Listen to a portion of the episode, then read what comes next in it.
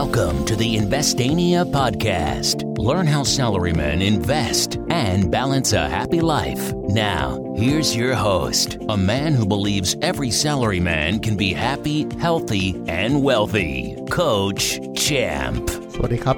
ยินดีต้อนรับเข้าสู่ Investania Podcast เล่าเรื่องลงทุนง่ายๆยังกับดีดนิ้วคุณอยู่กับผม โค้ชแชมป์ทัชเชียพงษ์ดำเนินธรรมเจ้าของ Facebook Fanpage Investania ครับ วันนี้ EP ที่ 321 นะครับ จะมาคุยกันในหัวข้อที่ว่าข่าวดีที่ต้องระวังครับนะครับ ต้องบอกว่าโหช่วงนี้เป็นช่วงที่แบบข่าวดีระดับโลกนะครับ ก็แวะเวียนมาหากันบ่อยๆนะตั้งแต่เริ่มเเปลี่ยนนะผู้นำของบริษัทเอ่ยของประเทศมหาอำนาจนะครับ จากโดนัลด์ทรัมป์เป็นโจไบเดนนะครับ ตามด้วยวัคซีนของไฟเซอร์ ซึ่งก็แบบมีเรื่องราวงองแงหงุดหงิดอยู่นิดหน่อย นะครับ ว่าแบบเฮ้ยแม่งมีวัคซีนไว้ บริษัทมีข่าวดี ผู้บริหารดันขายหุ้นทิ้งจำนวนมาก ดีจริงป่าววะ ดีแล้วทำไมขายทิ้งนะจนล่าสุดนะครับ ก็มีอีกบริษัทหนึ่งซึ่งประกาศมาว่าตัวเองค้นพบวัคซีนแล้วนะครับ มีอัตราการ success ที่สูงกว่าถึง 94%แล้วก็ยังทำอะไรหลาย ๆ อย่างได้สะดวกกว่านะครับ ขนส่งได้ง่ายกว่า มีผลเทสกับผู้ทดลอง นะครับสามหมื่นลายอะไรประมาณนี้กันเลยทีเดียวครับซึ่งทำให้ตลาดหุ้นทั่วโลกพุ่งระเบิดระเบ้อนะฮะเรียกว่าฝั่งสหรัฐนี่แบบว่าจริงจังจริงจังจะไปสามหมื่นจุดอยู่แล้วนะฮะวิ่งกันต้อนรับข่าวดีว่าแบบเอาเฮ้ย ชีวิตเราจะกลับมาเป็นปกติแล้วนะครับ ทุกสิ่งอย่างจะดีขึ้นแล้วนะฮะเศรษฐกิจ น่าจะดีขึ้นแล้วด้วยนะครับนักลงทุนเป็นสิ่งมีชีวิตที่อ่อนไหวกับข่าวแล้วเกินนะครับ ก็ตื่นเต้นตกใจรีบนะเข้าไปจับจองหุ้นทำให้ตลาดหุ้นพุ่งกันอย่างกระฉูดเลยนะครับ ต้องบอกว่า จริง ๆ แล้วเนี่ย ข่าวดีพวกนี้ก็เป็นเรื่องที่น่าจะต้องระวังอยู่ระดับหนึ่งเลยทีเดียวนะครับ เพราะอะไรรู้ไหมเพราะจริงมันไม่ใช่จังหวะซื้อครับนะครับสำหรับการลงทุนระยะยาวที่จะได้ผลลัพธ์แบบ ดีๆ เจ๋งๆเนี่ยนะครับเราต้องซื้อตอนถูกแล้วไปขายตอนแพงถูกไหม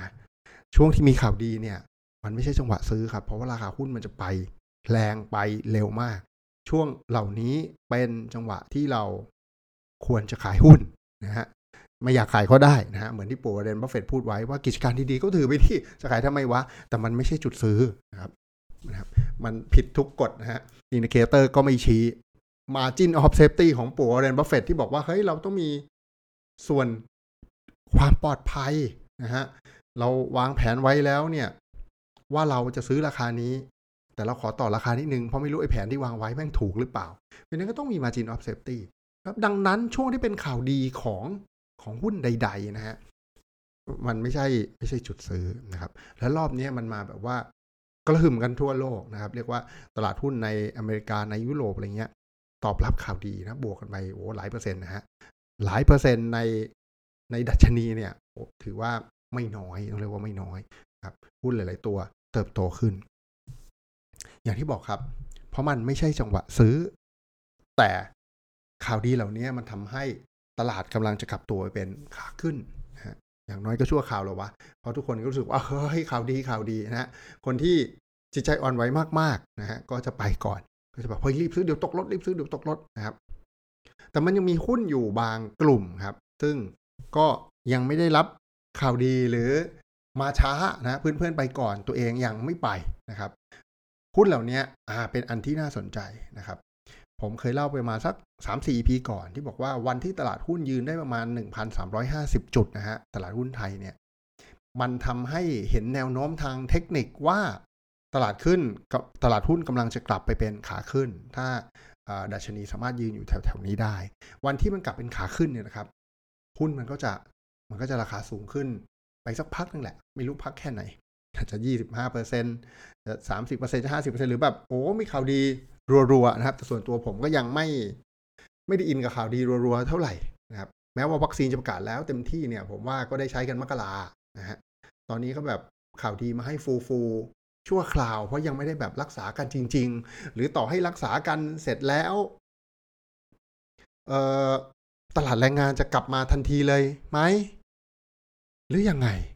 ครับสำหรับผมเนี่ยช่วงสองถึงสามเดือนเนี้ยระหว่างที่รอพี่วัคซีนเนี่ยแม้ว่าพี่วัคซีนจะมาจริง ๆ เดือนมกรากุมภาแล้วฉีดกันจริง ๆ ทั่วโลกเนี่ยมันก็ไม่ได้แบบจะพลิกฟื้นเศรษฐกิจกันในกุมภามีนาเนาะใช่ไหม มันต้องใช้เวลา เพราะนั้นกำไรจริง ๆ ของบริษัทเนี่ยต้องใช้เวลา ช่วงนี้เป็นช่วงฟูชั่วคราวจากข่าวว่าเฮ้ย เราเห็นแสงสว่างที่ปลายอุโมงค์แล้ว มันน่าจะเป็นแบบนี้แบบนั้นเฮ้ยรีบไปจับจองซื้อก่อนที่จะตกรถนะแต่ส่วนตัวผมเนี่ยเเราไม่รู้ว่าเราจะดอยเมื่อไหร่เพราะนั้นอย่าไปกลัวเรื่องตกรถนะฮะยังไม่ต้องรีบเข้าไปก็ได้ครับ รอบเนี้ยถ้าขึ้นผมก็ยังคิดว่าขึ้นชั่วข่าวน่าจะมีย่อกลับมาอีก ย่อลงมาเพราะแบบพอข่าวดีหมดอะฟูฟูกันแป๊บหนึ่งก็ผลประกอบการบริษัทก็ยังไม่ได้ดีนี่หว่า Q3 Q4 ก็ยังสงอสงแงะมันก็จะเหี่ยวลงมา แต่อย่างน้อยเนี่ยวันที่ยืน 1350 ได้นะครับ มันขึ้นชั่วคราวจะขึ้น 10% 20% 30%เนี่ยก็เป็นจุดที่เราสามารถทำกำไรได้ในระดับหนึ่ง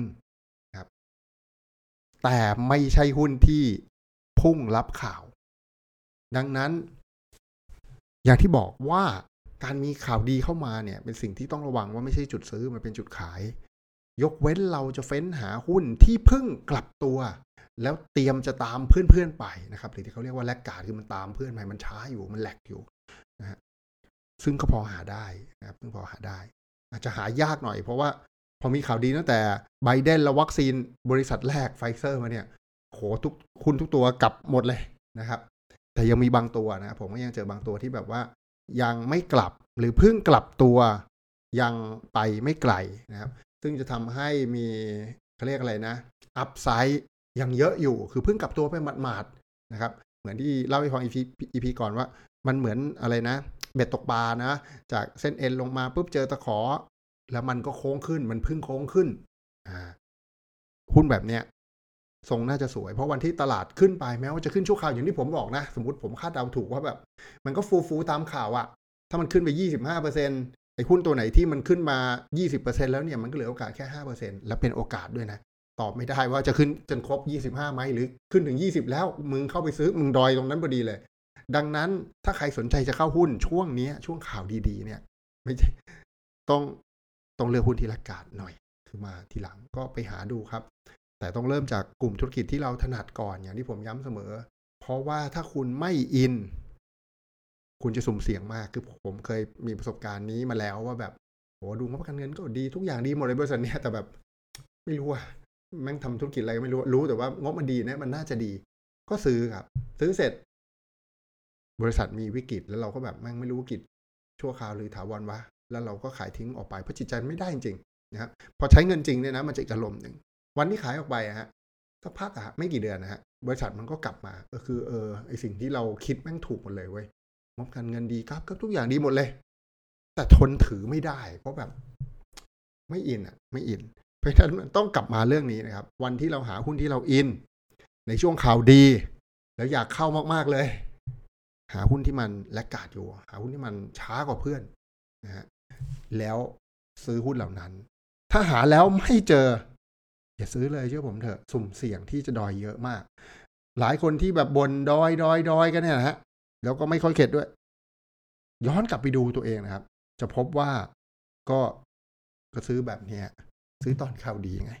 ครับ หลักที่ถูกต้องคือ ซื้อตอนข่าวร้าย ขายตอนข่าวดี คุณทำสวนทางอะ ซื้อตอนข่าวดีแพงไงไปขายตอนข่าวร้าย ราคาถูกไงขาดทุนทุกครั้งที่เข้านะครับ แล้วมันจะประสบความสำเร็จได้ยังไง ก็ฝากไว้เป็นข้อคิดว่าข่าวดี มันอาจจะไม่ดีเสมอไปนะครับ เราจะต้องระวังสำหรับคนที่ยังไม่มีหุ้นนะฮะข่าวดีสำหรับคนที่มีหุ้นดีอยู่แล้วนะกูรอขายอย่างเดียวนะฮะแต่ข่าวดีสำหรับคนที่ยังไม่มีหุ้นเนี่ยมันไม่ใช่จังหวะซื้อ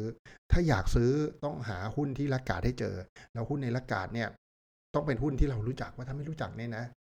มันมันมีอารมณ์จริง ๆนะครับ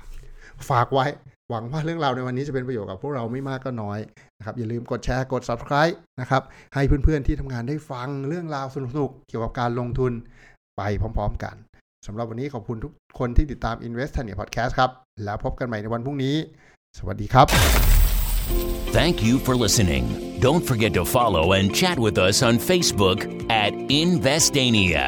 Check the website for free stuff at investania.com. Tune in next week for another episode of the Investania Podcast.